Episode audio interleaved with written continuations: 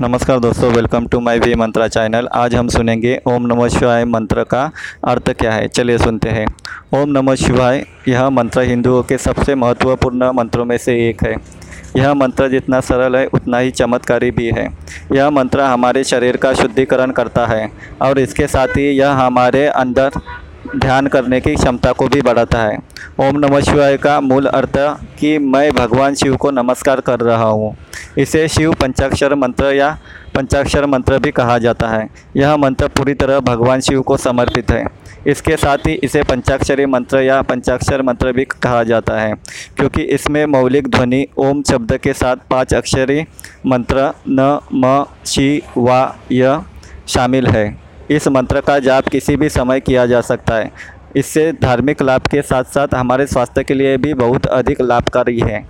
इसका यह मीनिंग होता है और बहुत सारी जानकारी मैं आपके लिए लेके आऊँगा। Please follow my channel. Thank you.